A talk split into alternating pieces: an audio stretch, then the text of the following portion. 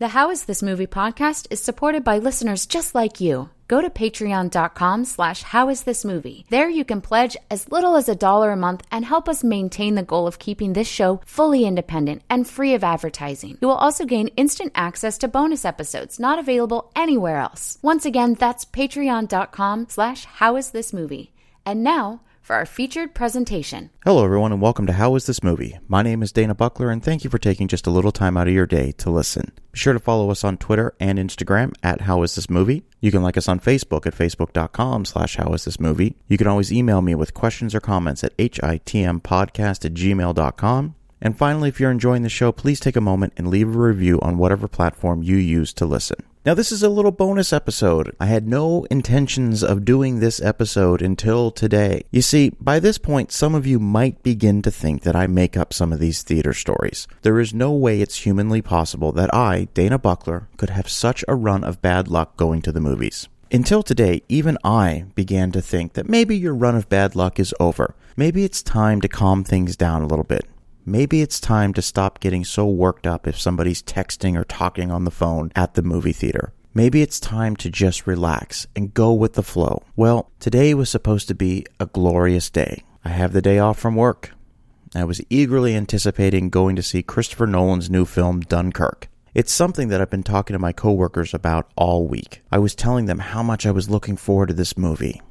A few days ago, I purchased two tickets to the 11:15 Sunday morning showing in IMAX. And in case you're wondering, yes, I was going to the movie by myself, but I bought two tickets in the twosie so that no one could sit next to me. Please don't judge me. But seeing this movie today wasn't just for pleasure, it was also business. You see, later on today, I was supposed to do a guest spot on the fantastic film review podcast, In Session Film. Now, if you're not familiar with In Session Film, the hosts JD and Brendan do a fantastic job breaking films down and giving excellent analysis on the movies they're talking about. Last year, I did a guest spot on their show where we covered the movie Sing Street. My appearance today on In Session Film was planned months ago, and I was really looking forward to it. So let's take a look at the events that transpired today. I woke up this morning, 7:30, had my coffee, went to the grocery store, watched episode 4 of season 3 of Fargo, which I'm telling you right now is among some of the best television I've seen in years. I can't recommend Fargo season 3 enough. At 10:30, I got into my Volkswagen, made the trip to the movie theater. Being that it was an 11:15 showing on a Sunday morning,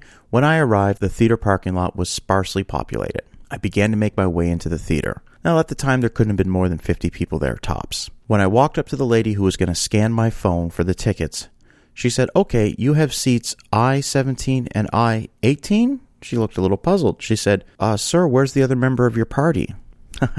I just smiled and said, "Oh no, no, it's just me." She said, "Well, you you you've got two seats." I said, "I know." I pointed to the left of the theater and said, "I'm that way, right?" She just kind of shook her head and I proceeded to my auditorium. Now, when I walked into the IMAX auditorium, I would say it was 50% full. And I made my way up the stairs along the rows of twosies and found my seats. Plural. I took a picture of the seats too and posted it on Twitter, just to let everyone know that I had made it to the theater and I was ready to watch Dunkirk. You see, my theory is this if you're going to pay IMAX prices when you can have conventional theater ticket prices for a showing that's going on at the same time, this means that you want to see the movie the best way possible. This also means that there's a 99% chance that you're not going to be an asshole inside the theater. Well, my theory was almost correct today. The trailers played with no problem.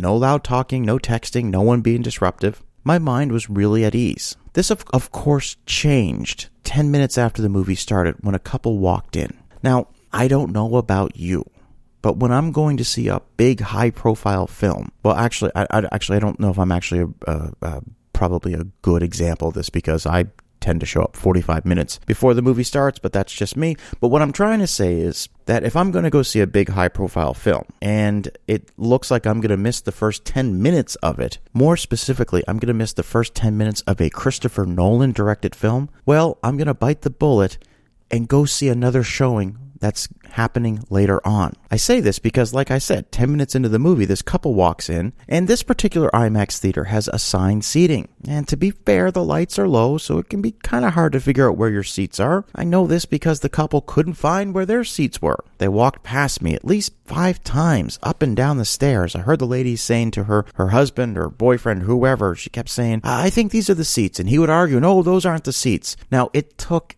everything I had to be quiet. It took everything I had for me not to yell out, Look, this theater is only 50% full. No one's going to care where you sit. Just pick a seat. But I chose to stay quiet.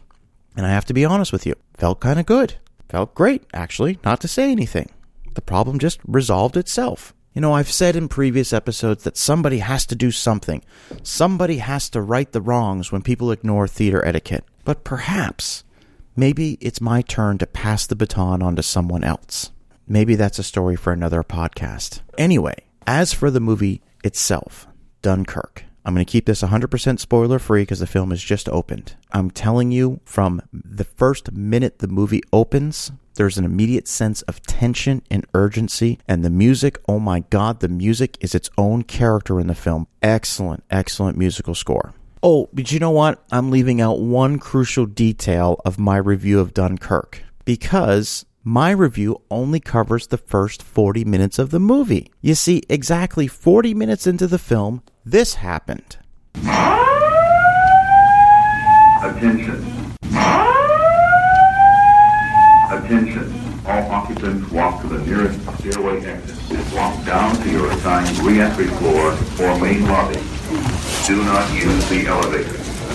Now, what you're hearing is not part of the movie. There's a scene in the movie when Tom Hardy is in a fighter plane and he's getting ready to do something that looks like it's going to be very interesting. And just like that, the screen goes dark, the lights go up, and that alarm starts going off. Now, initially, everybody just sort of turned around and looked at each other. There was a voice over the loudspeaker that kept repeating the same thing over and over again. There's an emergency in the theater. Please evacuate the building. Do not use the elevator. This had to have been a recording since this particular theater doesn't have an elevator. Now, I'm going to be completely honest with you. For a moment, I got a little nervous because, you know, movie theaters don't run fire drills with paying customers in it. And I live in Florida, and this particular summer we have been inundated with torrential rain and thunderstorms practically every day. So my first thought was, oh my, maybe the theater got struck by lightning, and perhaps, maybe, a fire has broken out. I refused to think it was going to be anything worse than that. Look, I live in America and I know what has happened in different movie theaters, but my mind wasn't going there. Everybody in my theater was surprisingly calm.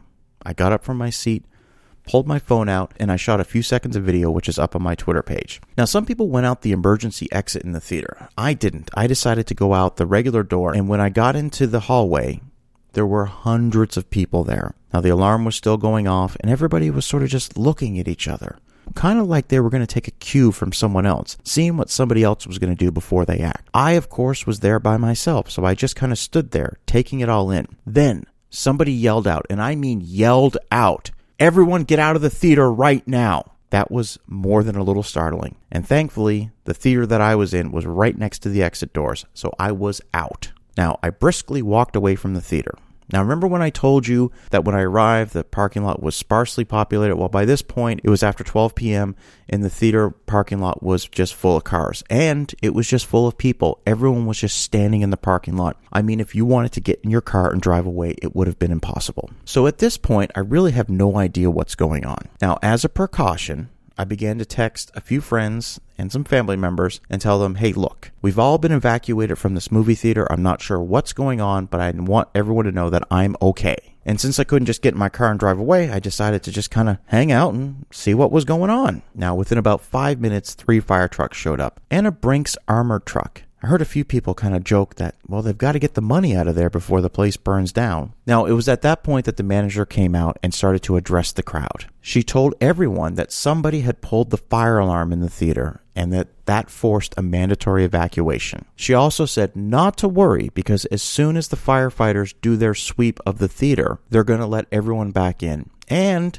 Good news, everyone's movie will start back up where it stopped. She said the whole process would take about 10 minutes and they'll start letting people back into the theater. At this point, I walked towards my car, sat on the hood, and began to text everyone back and tell them, hey, look, I'm okay. Somebody just pulled the fire alarm. Everything's good. They're going to let us back into the theater. I, of course, was texting the guys over at the In Session Film Podcast saying, hey, looks like there's been a bit of a snag, but everything's okay. Looking forward to being on the show tonight. I was sitting there on the hood of my car, texting away, oblivious to everyone else, when some guy, probably in his 50s, came up and decided to sit on the hood of my car next to me. I shit you not. I looked at him and said, Can I help you? He said, What?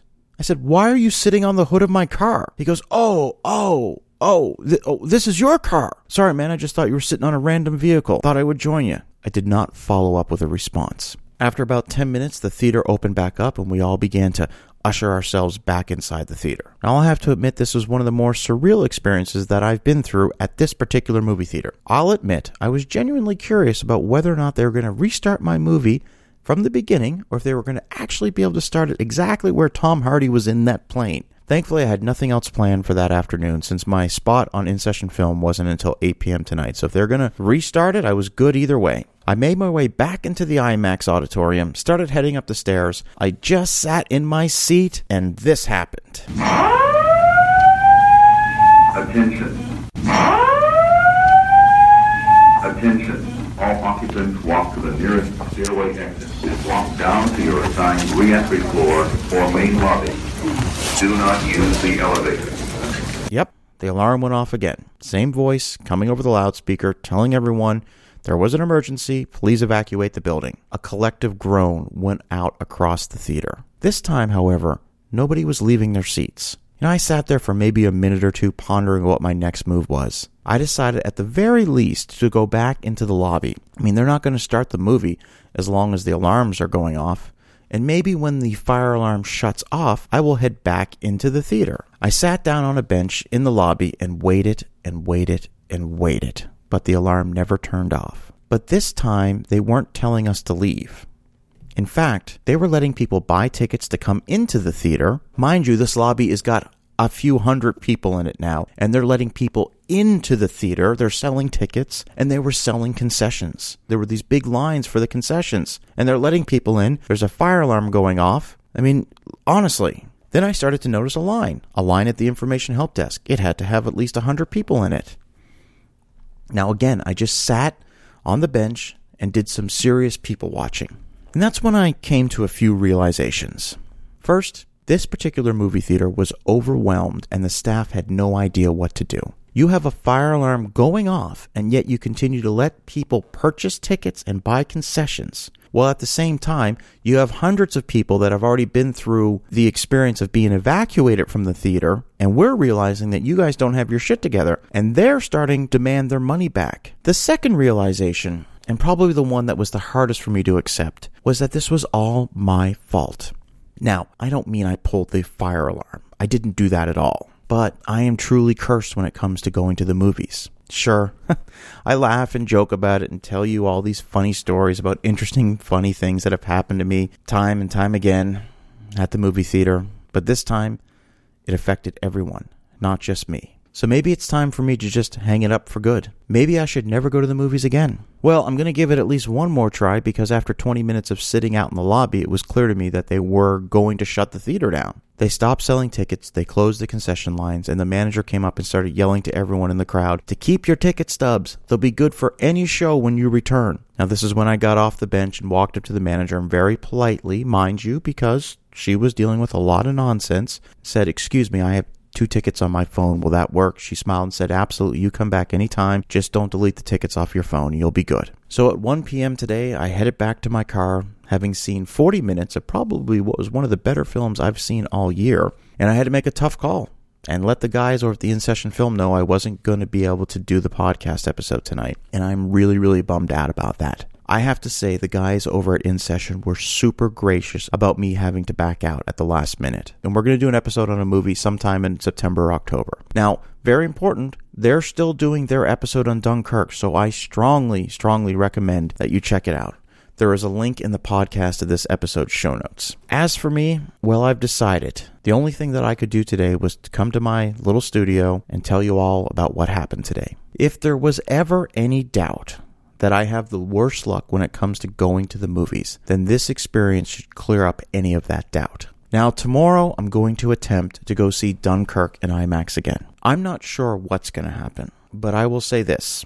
When I arrive at the theater tomorrow and present my phone that has two tickets to an IMAX showing from today, and they happen to say, I'm sorry, these are no good, I will smile, say thank you, exit the theater immediately because it's becoming more and more clear to me that the universe is trying to tell me don't go to the movies.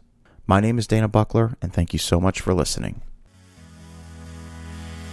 The How Is This Movie podcast is produced by Dana Buckler for Hidden Productions located in Ocala, Florida. Please follow the podcast on Twitter and Instagram at How Is This Movie, like our Facebook page at facebook.com slash How Is This Movie. Of course, you can always email the show with questions or comments at hitmpodcast at gmail.com. And finally, to become a monthly supporter of this podcast and gain instant access to bonus episodes not available anywhere else, go to patreon.com slash How Is This Movie. You'll find find all the links to our social media in this episode's show notes.